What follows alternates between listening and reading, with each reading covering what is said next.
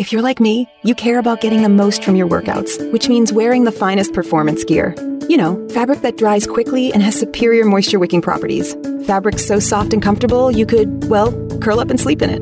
Introducing Sheex, spelled S-H-E-E-X, the world's first performance bedding line. Sheex began when two former elite athletes and coaches had an aha moment, combining everything we love about quality performance fabric with everything we love about comfortable, irresistible bedding.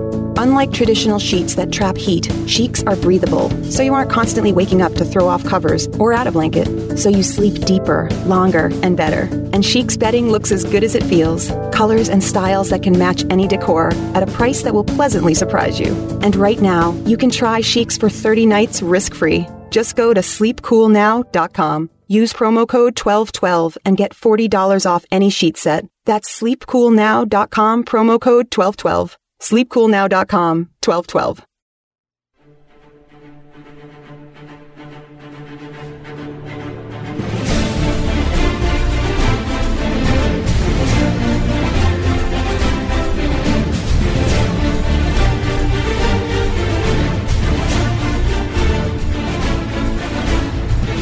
This is hour number 2 of the World According to Zig podcast for February 19th, 2017. My name is John Ziegler. This is the program where we talk about the news of the week and the events of my often bizarre life, and where we provide you with hours of an oasis of honesty and rationality in the desert of insanity and deceit, which is the American media, cultural, and political landscape. This being hour number 2. This is the hour where we traditionally do our weekly interview, and really looking forward to the subject of this week's interview, because he's an old friend of mine who I haven't spoken to in several years. He's a guy I'm sure you know. He's the former host of The Nightly Show on Comedy Central. He's a comedian, an actor, a producer, a commentator, and a former golfing partner of mine. He is Larry Wilmore. Larry, welcome to the podcast.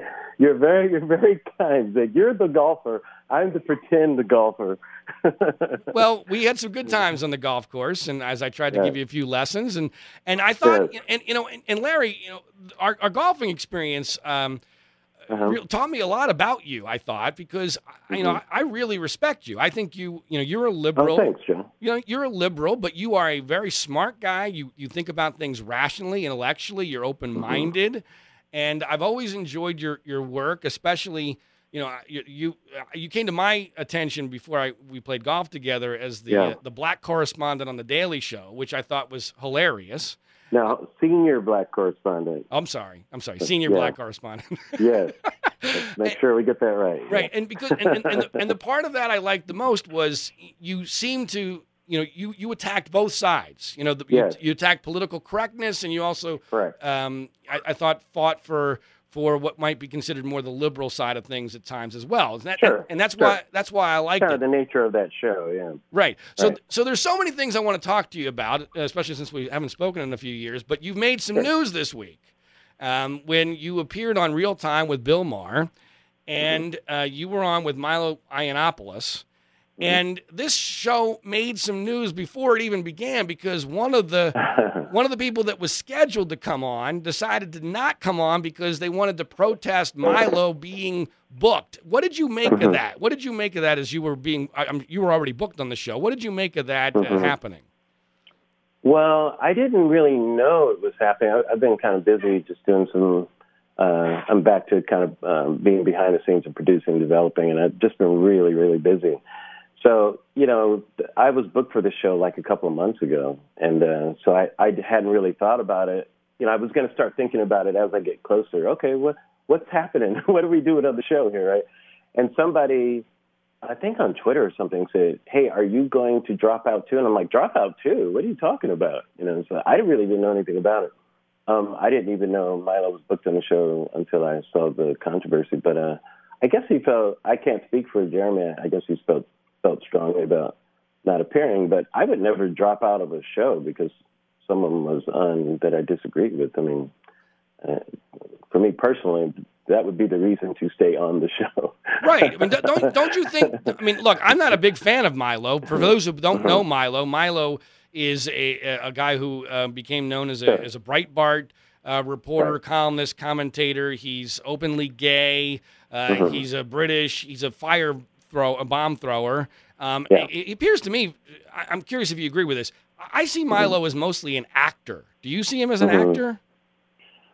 Well, I don't know if actor is the right word. I think he calls himself a provocateur, which is probably more to the point. You know, I think he, it appears, and I can only say from what I see, it appears that he enjoys provocation, you know, and he has his own point of view that he, you know, uses for that type of provocation. Because the people that seem to follow him, most of their revelry is the fact that people are being engaged or triggered, as they say, and they seem to enjoy that part of it. So I think it's the provocation that I think is the thing that is his kind of a appeal right now, I think, because he's not, you know, he's not like presenting policy that he wants, you know, people to advance or anything like that. He's not a politician. He's not really an activist, you know, it's none of those kind of things. Well, Larry, back to the issue of what happened with Milo's appearance and, and one of the panelists dropping out. Don't you think that the left,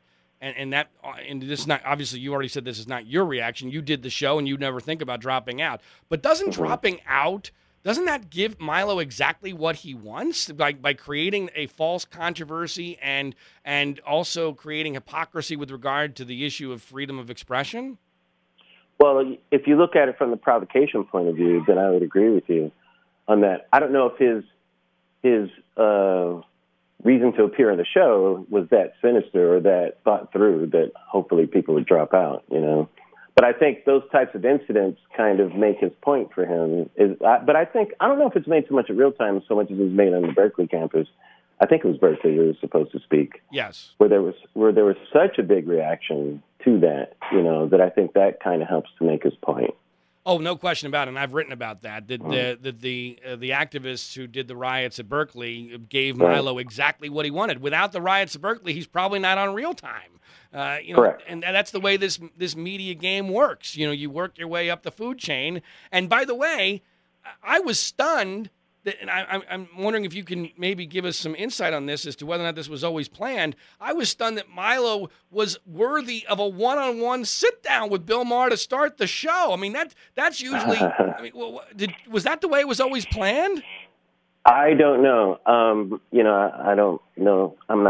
I don't work on the show. But it seems to me, you have to understand, Maher is a huge proponent of free speech. You know, he lost his show on ABC and went to HBO because of the comments he made about dropping bombs or something and how that was safe or something like that. I can't remember. I don't want to misquote him. It was 9/11 about who was really courageous and who was the coward. Yes, exactly. You know, and you know, it's one of his issues. And I think it seemed to me that he wanted to have that person on the show directly because of what happened at Berkeley, because some of those same things happened to Bill Maher, where he was going to, I don't know, I think he was going to speak at Berkeley or somewhere, I think in California, where there was a protest because of his stance on Islam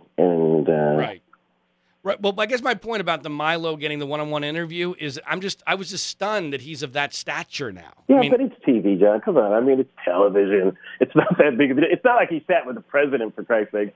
He's sitting on a comedy show, really, at the end of the day. No, Larry, these things matter. It's a step-by-step process. And, you know. Oh, absolutely. No, but I'm talking about if he was worthy of it. When you say that, if the people on the show want to interview somebody, you know, that's what they do.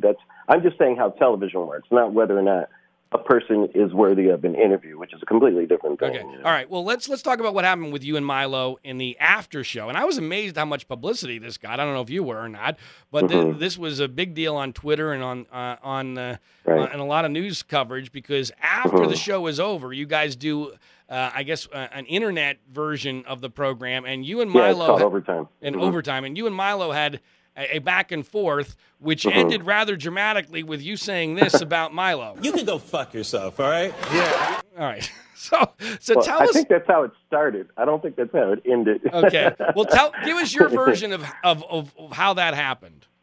Well, it's funny. That wasn't said in a vacuum. He had just called both me and Malcolm Nance stupid and having low IQs. Now, look, I'm a comedian. If somebody wants to call a comedian stupid, whatever, you know, but you're going to call Malcolm Nance stupid, and you're saying that to our face? It's, first of all, it's so rude that another guest is going to say that on a show. I've never have experienced someone being that outwardly rude to somebody's face like that, especially using the word stupid. I mean, come at me with something better, you know, rather than stupid is the last thing you would describe me as. Correct. You know, if he's gonna call me unfunny, then at least that's subjective. You know, you can go with that. You know, but so I was defending myself when I said that because I'm thinking, wait, hold on. I don't know what the rules are for language in the show, but you can say whatever you want, whatever you want, Larry. Well, John, I'm thinking, motherfucker, you're gonna call me stupid? Are you serious? Let alone Malcolm Nance? I mean, anyone on that panel, you can't make that charge. I just thought that charge was ridiculous, you know. So, and also, I was really the other part of that panel that really got me was that here was a gay man who was making the exact same charge against transgender that was made against homosexuals for years and years. That because of the nature of who they were, we had to be afraid of them because they were some kind of sexual predators, you know. And that sexual predator argument was being made against transgender people.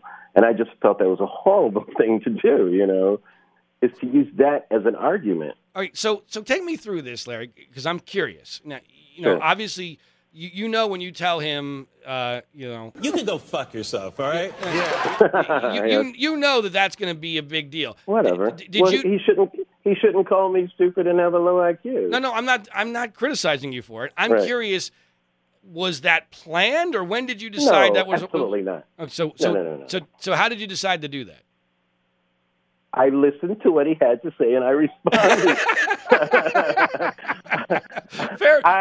I am as we say in the barbershop, I'm a grown ass man, John. I'm not going to sit there and have some little asshole call me stupid. I mean, what do you think I am? I mean, right. Seriously, John. I got it. John, in our conversations, has either of us ever called the other stupid? No. It's ridiculous, you know? No, I don't. Well, but I know you well enough to know that you're not dumb, and hopefully vice versa. But it's a silly insult. It's just insult. But people acted like I was the one who just, without provocation, made this huge... angered insult. I wasn't angry. I'm passionate about things, but I certainly wasn't angry. So bottom line, what did you make of him? See, I think he's a fraud. I think he's just... Mm-hmm. Yeah, a lot of people have said that. What do you make? Because here's my thing on Milo. If he was not gay and didn't have a British accent, no one would pay him any heed at all. Yeah. He certainly has a lot of people behind him. And it's hard, you know, I always take people at their word, John. I'm kind of the opposite. I never look for people to be fake or fraud. I take them at their word. If they're saying something that is that incendiary, well, I'm going to assume that they believe that first. You know, and I feel they have the opposite burden. The opposite burden is to prove that they're not that crazy as opposed to that they are. All right. Well, fair enough. Enough about Milo, because there's just a lot of other things I want to talk with Larry Wilmore, our guest, about, some of which came up within the real-time Bill Maher show. And that is really, I think, this larger issue of comedians in the era of Trump. And Maher has taken, I think, an interesting tact. And I have to say, Larry, that you and I have talked a lot about politics back when we were golfing together, and I never thought that we would ever have a situation where we would be so in unison on a presidential candidate as we are with Donald Trump. But Maher seems like he has really decided that this is a true cause, like that he really believes that the country is in grave danger because of Donald Trump, and that he, much somewhat like some of your other cohorts, like Jon Stewart and Stephen Colbert and John Oliver, they seem to be very serious about trying to fix this. I'm curious, what do you make of that tactic by your fellow comedians? Well, it's hard for me to say, you know, to criticize someone's approach because I don't know what goes into what they're doing. All I can do is comment on the surface part of it, which is how Donald Trump is being treated, right? So to me, I said while he was running that I felt he was an existential threat to the United States of America. Now I kind of take that back. I believe he's more of an existential threat to the security of the free world. I mean, when he's made the comments... That's good. because look at the comments he's made about NATO. I mean, you can't make those types of comments, those casual, you know, threatening comments to your allies like that, especially in a region that is still being threatened by the likes of Putin, you know. I mean, you can't make comments like that. That does threaten the security of the free world, you know. But, and even the casual comments he's made about nuclear war and who should have nukes and, you know, his the way it's so hilarious, the way he's walked back his stance on China after he was kind of, you know, right. Well, no, look, I'm on the phone with the Chinese leader. You know? No, Larry. These, I think, are very important issues. No, Larry, you and I are going to agree almost wholeheartedly on who Donald Trump is and why he's a threat and a danger. Maybe we'll differ in some minor respects, but my curiosity here is with regard to the way the comedy world, and including some of your close associates, have dealt with Trump. I was really taken aback, and frankly, part of me respected it. I'm like, wow, these guys really seem to care about the future of the country somewhat more than the so-called respected journalists did, because they were, during the campaign and certainly after his inauguration, comedians have been tougher on him than many in the major news media. Would you agree with that? That's probably true, you know. I think the last few years, and Jon Stewart probably was the leader of that movement of comedians feeling more emboldened to be making actual commentary and not just funny commentary, you know, about what's going on, you know. Samantha Bee, I would throw in there as well, sure, you know, whose comments are biting first, you know, and, you know, they're so biting and scathing. It's almost alarming in some ways, you know. But do you see that there's I guess what I'm getting at is two things. Whether it's a smart tactic, and two, I'm somewhat surprised because I see it as a little bit of a conflict of interest in that this is the greatest thing that's ever happened to comedy. So aren't comedians simultaneously thrilled that Trump is president as well as horrified? Well, I always said sometimes what's bad for the country is good for my business, unfortunately. Right. But I think if you look at like what Stephen Colbert does, you know, he maintains like a sense of humor about it, but still has that sense of peril that you talked about. You know, I think that is underneath there. He kind of does, I think, what it is that you'd like for him to do. But I think that everybody has their own approach to things. I mean, Oliver, he's just as alarmed about you know, internet issues and privacy issues as he is about this issue. So he gets alarmed about everything. That's just his personality, you know. Well, speaking of John Oliver, Larry, real quick on John Oliver, I thought that during the campaign, John Oliver did a better job of journalism on Donald Trump than almost any major news media outlet.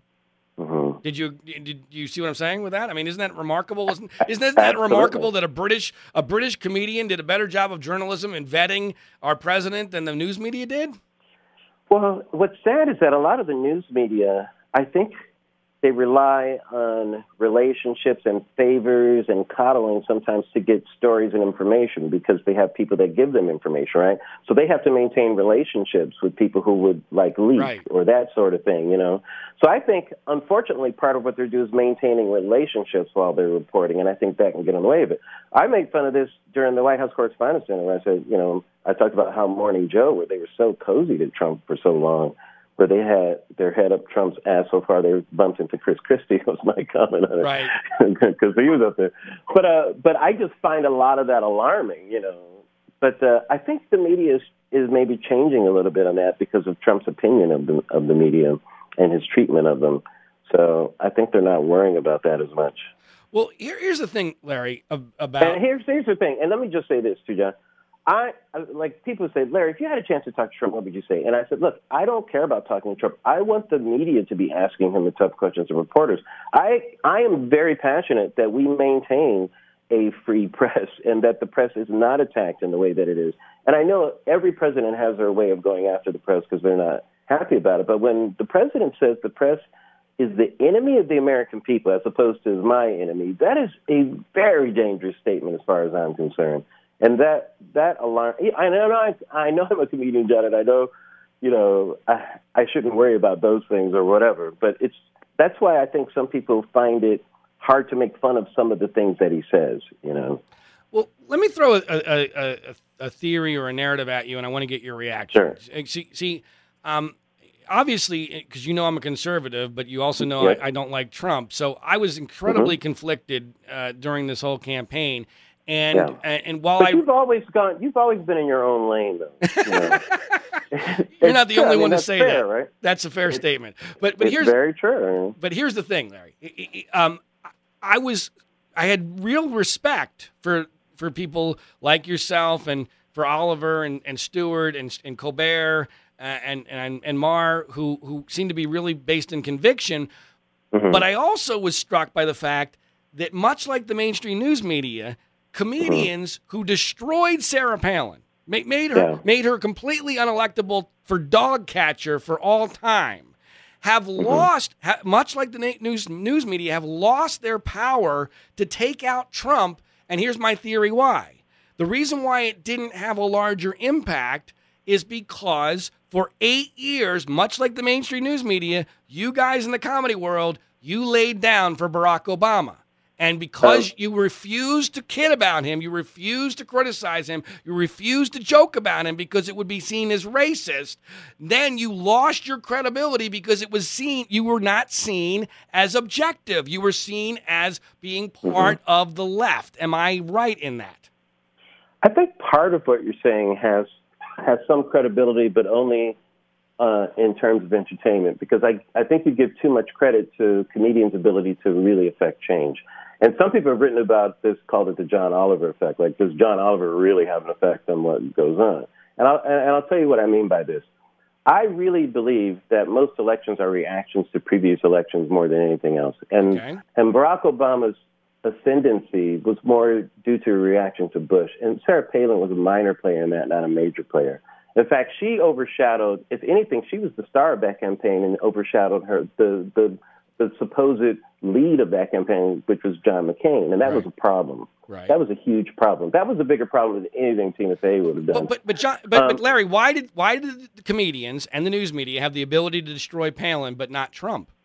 No, but I disagree with your premise. The comedians didn't destroy Palin. What happened was Barack Obama's ascendancy was more important than John McCain's candidacy. That's what I'm telling you.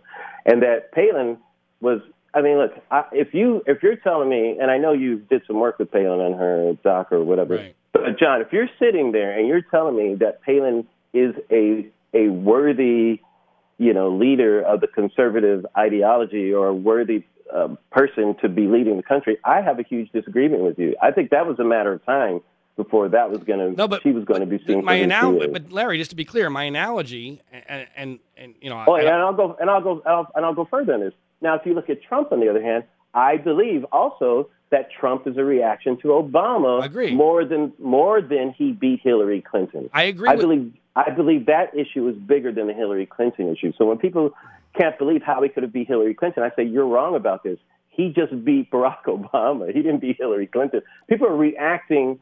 Now, here's where I will agree with you. I think a lot of the voting for Trump is reacting to a lot of the left movement in the country, you know, and a lot of the left having the moral authority in the press and in the reporting of things. I absolutely would agree with that. But I think you're giving way too much credit to a comedian's ability to affect change and affect. I don't know about that. I disagree with that. Just to be clear, I don't know. Well, hold on a second. If we had that much power, are you kidding me? Well, Jon Stewart never would have left The Daily Show. Well, wait a minute. Hold on, Larry. Let me make my side of the argument with regard to Palin. As many problems as Palin has, she is still light years ahead of Donald Trump. At least the version that I knew of Sarah Palin in 2009 as governor of Alaska, I would take every single day of the week over Donald Trump. Okay, but unfortunately, she was more interested in self-promotion in the way that Donald Trump is, and Donald Trump does that better. Okay, fine. But here's the thing: just with regard to the issue of my overestimating comedians' power, I think you can make a very strong argument that you could determine the winner of each presidential election in my lifetime up until this one based upon how Saturday Night Live played the two candidates. And I think it's more coincidence than anything else, but I do not think it is a causation. I really have to disagree with you. Right. I mean, look, if you look at I'm as much a historian of this as you are, John. You know that. You know, we could probably go back to many elections and look at these things. But, I mean, you can just pick one. I mean, look at Bush Gore, you know. I mean, look how much Bush was lampooned in that election. No. And had no right to win after the Clinton economy. You know, Gore had every right to win that election. But they made, and yet, but comedians made fun of Al Gore and the lockbox. They made fun of Bush too. They made fun of Bush. And what ended up happening? We had the closest election of all time because Saturday Night Live couldn't figure out who they favored. So no, but it shouldn't have been that close when you look at the actual politics of it. Okay. You know. All right. Well, well, this is an interesting discussion, but there's so many other things I want to talk about. So you were hosting this show called The Nightly Show on Comedy Central. Uh-huh. Thanks for reminding me. and it ends up ending just as Donald Trump's candidacy is taking off. Tell me about that emotionally. It must be, you must feel incredibly frustrated by that, aren't you, Larry? Thank you for opening my wounds, Dad. I appreciate that. Larry, how bad do you feel right now? Do you cry every night? How does that work exactly? How does a comedian handle just defeat, utter defeat? No, look, of course I was very upset that went away, and just as it was getting so interesting, too.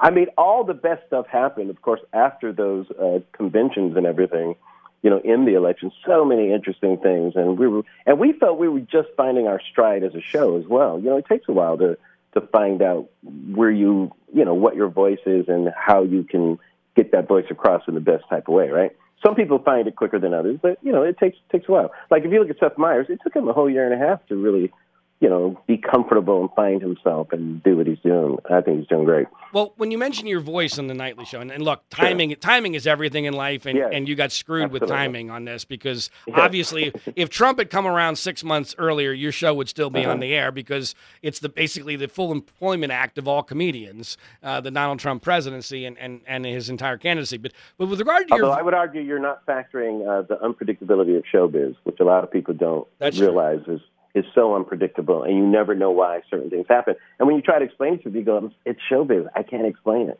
Well, let me ask you about your voice, because this is something that confused me in watching The Nightly Show.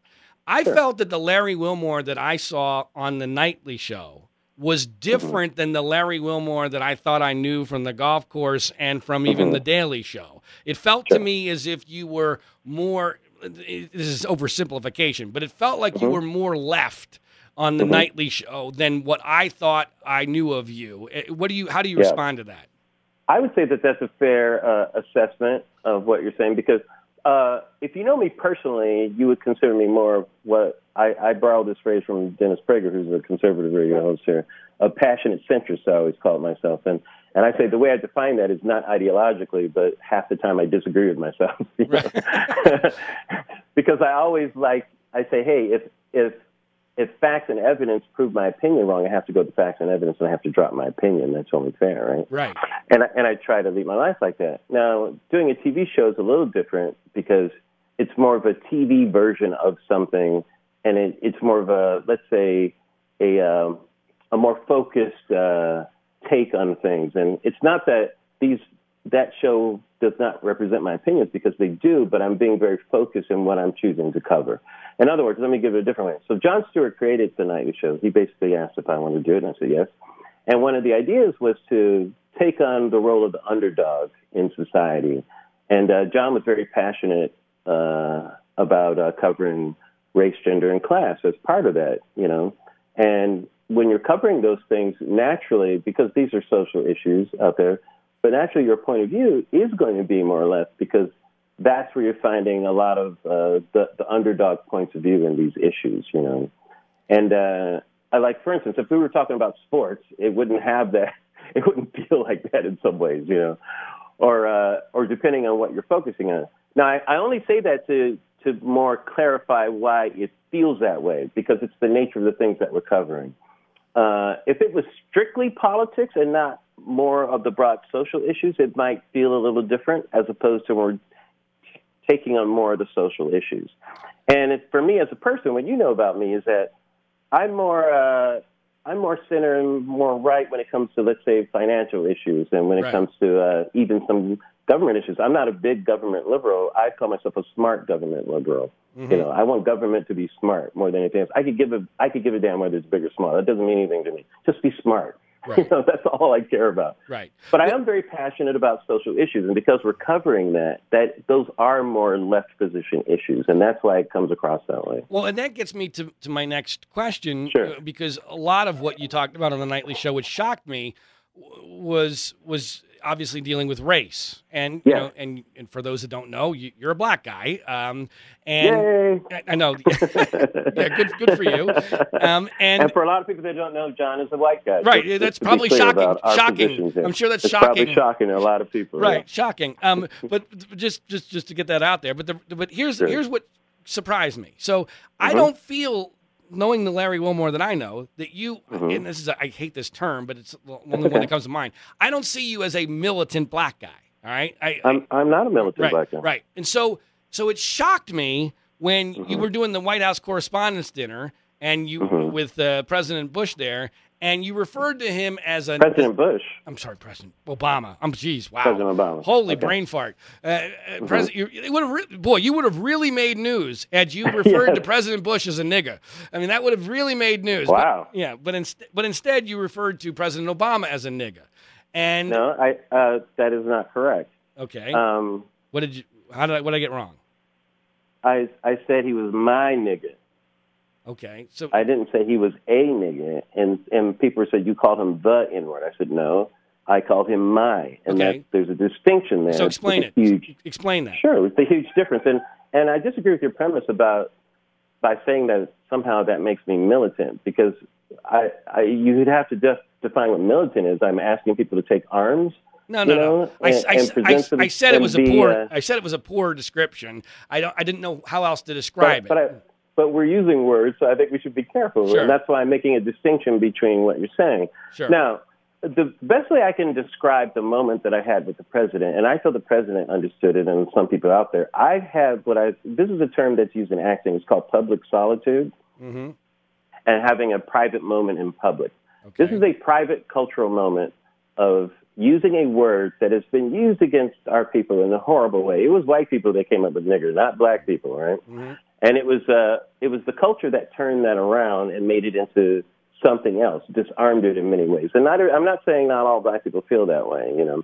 And to me, the significance of Obama's presidency, and my joke was that I voted for him because he was black. You know that that's a joke, but I also, that means a lot to me, the fact that a black man can lead the country. And that's why I made the statement about when I was a kid, a black man couldn't even be a quarterback of a football team. Right. Because people question not just black leadership, but black legitimacy, period, you know.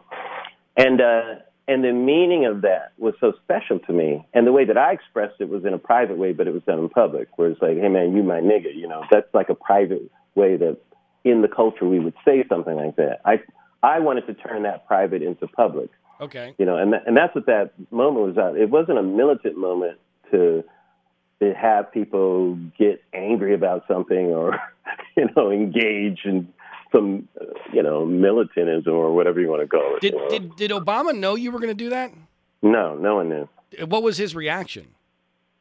Well, if you look at his reaction, it was immediate and it was completely understood. And then after the fact, he defended me a couple of times. He defended me in the press a couple of days later when he was asked about it. But he also quoted me in the Howard commencement speech when he said, and as Larry Wilmore said, you know, and he talked about how a black man couldn't be a quarterback of a football team. And that, to me, said, okay, well, we're on the same page. Thank you, Mr. President. Right. Thank God. You know? But if you look at his reaction, he understood completely in the moment as it was being said. You know? And I get it. And, John, I get it that a lot of people didn't understand that and that it wasn't for everybody. And sometimes when you're doing, like, a moment like that, it's not meant to be the most popular thing or it's going to be fuzzy, warm, and people are going to embrace it. And I get that part of it. And it's kind of the risk of doing that type of thing. Fair enough. Now, so, you did this, Larry, at the White House Correspondents' Dinner, which is already creating controversy in the era of Trump. Yeah. There's been some people who've said that it should be canceled. There have been some media outlets that say they will boycott. You actually seem to disagree with that based upon some statements that I heard you make on Bill Maher's show. What is your reaction to this controversy of how that event that you once hosted should be dealt with in the era of Trump? Well, if I were... You know, I always said, if you're a comedian, someone asked you to do that. I mean, of all the years to do it, this absolutely would be a year. I mean, you have an opportunity to sit right next to the leader of the free world and to basically roast him if you care to, and roast the media or whatever. Why of this year of all years would you turn that down? You know, it seems like a ripe opportunity, you know, to ply our trade, right? At a time when it's, you know, people would argue it's really needed, you know. So I think it's a great opportunity. The White House Correspondents' Dinner itself, you can make an argument for whether it's needed or not. I have no problem with either of those arguments. I know it's also a charitable event, you know, and it has a lot of good causes.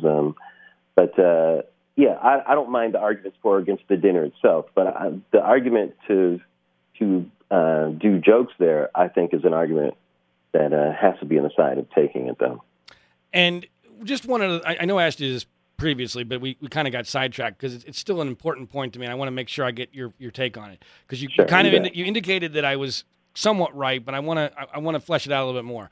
Sure. I really think that comedy and comedians and people like you who are and Jon Stewart and Bill Maher and John Oliver and Stephen Colbert, all of whom are really smart, talented people with something to say, y'all took a dive on Barack Obama. Do you not acknowledge that? That the comedy took a dive on Obama in comparison to past presidents. Do you acknowledge that? I would say a lot of... Yeah, you know, John, I would basically agree with you on that. If you're going to talk about using comedy to really talk truth to a power in the era of Obama, I would agree with that, sure. Because I think, first of all, I think a lot of comedians felt hamstrung by not knowing how to make fun of Obama just because of his race. Right. You know, before you even get to the issues, which I found ridiculous, you know. I'm like, why all of a sudden we can't make fun of the president, you know? Right. Some of it is lamentable. I wasn't always in the position to do it myself. I was kind of doing other things during a lot of those early years, you know. But I did a lot of, if you look at my Daily Show, I did some criticism of the president, and I did some of the other stuff too, you know. It depended on what the topic was. In fact, in the White House Correspondents' Dinner, I made a comment to him about drones and drone strikes, which I was very critical of. And even on The Nightly Show, I've done some critical stuff on Obama on that show as well, you know, and as well as some criticism of the left and of the Clintons, too, in general. Well, I appreciate, that's why I like you. I like your honesty, because you're honest enough to acknowledge that. I think your general point is well taken, and I think Bill Maher actually made this point last year, actually, where he kind of lamented, he took it upon himself. He lamented the fact that he went after Republicans so hard in some ways, and he felt it kind of hurt. You know, there was kind of almost a hysteria he felt from his point of view. Well, I guess I guess the moral, though, and I don't want to reinstigate the prior debate, but the moral of this, though, is that when you do that, you hurt your own credibility, which you might need in the case of a national emergency like Donald Trump. But the other side is true as well. I've never seen Rush Limbaugh have a moment of reflection. You know? I am ripping Rush Limbaugh almost every day now. I mean, I you know, and if you look at when I look at what people like Mitch McConnell and the people who actually have the ability to make change. You know, I mean, comedians, we make jokes, but your lawmakers can actually make real change. When someone like Mitch McConnell just makes it clear he has no desire to even work with the president, and his biggest goal was to make sure he was not elected. I mean, to me, that's way more significant than a comedian not doing the hardest jokes on Obama. All right, we can obviously agree to disagree on that. Last thing, Larry, and wait, how can we disagree on that? I mean, well, because I think about the difference between lawmakers and comedians. No, because just for the record, since you asked me, I've done a lot of research on this. I did a whole documentary and where I did polling data where people got their information, and people get their information from The Daily Show and from comedy shows. And so I understand, but not everybody does, and Mitch McConnell certainly does not. No, but what I'm saying is that the people that influence elections, those people in the middle that don't pay much attention, the people that are actually malleable, those people comedians have an enormous influence over. Then how did Trump win? Well, that's a great question. You know what, that One, you just your reminded theory me. Falls, your theory no, no, no. falls apart. No, Trump by only Trump's, no, no. Trump's victory. Trump only got 46% of the national vote. He didn't really win. So, well, he's in the White House. I call that the winner. Right. By the way, since we're speaking, I think Hillary Clinton would consider him the winner and not the loser. No, but he, with regard to the population, he didn't get anywhere near the majority of vote. By the way, that reminds me of a question. But you're making a distinction between someone getting a majority of the American votes and winning. Well, what I'm saying is that comedians clearly don't influence based upon electoral college votes. They might influence based upon the general population. But I still think you're drawing a you're drawing a correlation there without having evidence for it. I mean, there's no evidence that people vote because of comedy shows. I mean, it's not direct. It's subconscious. It's subconscious. But I still think when you look at the number of people that even watch those shows, it doesn't come close to the number of people that participate in an election. I'm talking about the people in the middle, the people that don't pay attention to the real news. But by the way, I want to ask you, Larry. More of those people watch Fallon than watch The Daily Show. Larry, let me ask you. No, since you asked me a question. But you have to agree with that.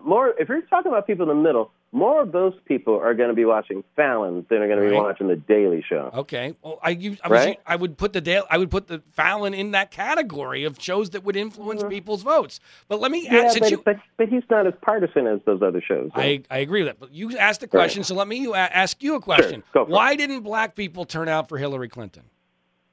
Black people did turn out for Hillary Clinton. No, not in the numbers that they should have. Why didn't they? Because that has nothing to do with Hillary Clinton. No one can compete with the historical aspect of Barack Obama's presidency. Are you kidding me? No one can compete with that. But why would you? No, explain to me. Wait, let me ask you this. Did black people come out in those numbers for Bill Clinton, the Obama numbers? No, but they didn't need to. They didn't need to. But did they come out for any president in the numbers they came out for Obama? No, they did not. But correct. But here's what I didn't understand. Here's why I was wrong about the election. I figured that black people would, at least in an effort to defeat Donald Trump, would come out and be energized. Why did defeating Donald Trump not energize black people? I don't know why we're blaming this election on black people. Black people get enough blame for things. Now you're going to blame Trump on black people? Are you kidding me? No, well, hold on a second, Larry. Come on, John. Larry, if black people had come out in huge numbers in Pennsylvania, Michigan, and Wisconsin, Hillary is the president, and they didn't. I will make the argument that there were white people who voted for Obama who then voted for Trump. Why don't you blame those white people who switched their vote? I'm not. You're presuming that I'm putting all the blame on black people. I'm not. You just did. No, look, we all know that all you black people are on the same email list, so you all know what happened. So I'm just asking for the secret. April Ryan has the algorithm of black Google and can find anybody in the black world. You know. All right. Last question for you, Larry. Where do you think this is all going with Trump? What's your gut tell you with regard to? That's a very good question. Some people have conspiracy theories. They think that a lot of people on the right want to get rid of Trump and put Pence in place as president. Some people think he's going to get impeached and that type of thing. I think with all the craziness that's going on, if Trump pleases his core supporters, he'll get reelected. I tend to agree with you. And obviously it depends on who the Democrats run. I think Michelle Obama would beat him, but she's not going to run. But it's very hard. I believe it's very hard to beat an incumbent if the incumbent supporters are still excited about that incumbent. Yeah, I feel it's very hard to beat an incumbent in that way. I agree with you. I agree with you. And people have to remember we're still engaged in this war on terror, whatever that means. You know, this ideological war that's not based on anything we've ever known about war in the history of the world, you know. Fair enough. Well, Larry, I really enjoyed getting back in touch with you and talking with you because you're such a smart guy, and we agree on some things, we disagree on many others. Vive la différence, my friend. but you're honest about it, and that's what I really appreciate. I'm glad that we could finally agree on a president and a presidential candidate. I had no idea that was ever going to happen, but I'm sad that it happened in the form of Donald Trump. I know, but hey, man, I don't. And by the way, you know, just to answer your other thing, I really don't mind being a voice for the underrepresented. And if people think I'm militant because of that or too lefty, I really don't care about what the labels are. You know, good for you. So, well, it doesn't matter to me. Larry, I hope we get the chance to tee it up again sometime. Yeah, where do you are you in California these days? I'm still in Southern California. Yeah, oh, okay. I'm still easily accessible. So drop me a line sometime. All right, thanks, Dan. Thanks. And congratulations on your podcast. All right, thanks. That's Larry Wilmore. I appreciate his time. The comedian, producer, and commentator with a lot of very interesting things to say about the state of comedy and Trump. And I really enjoy his intelligence and his honesty. See, a lot of liberals are not either of those things, in my view, but Larry is, and that's why I asked him on the program, having no idea that he would have been involved in that story involving Milo Yiannopoulos and telling him, "You can go fuck yourself." All right. Yeah. All right. That's hour number 2 of this week's podcast. We're doing a special hour number 3 involving all the many developments in the so-called Penn State scandal, including what I'm hoping is an exclusive interview with the sister of Matt Sandusky, who's never spoken before. So make sure you check that out as well. As I ask you at the end of every hour, please share this podcast if you enjoy it on Twitter, Facebook, or any other social media. Tell people about it. That's the only way that they'll get to know that it exists. I do this for free. I just want to get the word out there. And also do yourself a favor. And if you're one of those people who sleeps, and when you sleep, you use sheets, make sure you pay attention to this important message. My name's John Ziegler. Our website is freespeechbroadcasting.com. Coffee? Oh, thanks. How did you sleep? Ugh, like a baby. I don't want to get out of bed. Ever. These sheets are incredibly soft. What did you say they're called again? Performance bedding by Sheex. Performance bedding? Yeah. They're made from super high-tech performance fabric. They're incredibly breathable, so you're not waking up at night throwing covers off and then an hour later throwing them back on. Huh. No wonder I slept so good. Since I started using Sheex, I sleep like a baby. No more sweaty nights for me. No? Well. Well, I like them because they're soft. They feel like silk. Performance fabric, huh? Maybe we should... Oh, I don't know. Try them out again. Comfort and performance for better sleep. That's Sheex. S-H-E-E-X. Sheex. Try Sheex for 30 nights risk-free. Go to sleepcoolnow.com. Use promo code 1212 and get $40 off any sheet set. That's sleepcoolnow.com, promo code 1212. Sleepcoolnow.com, 1212.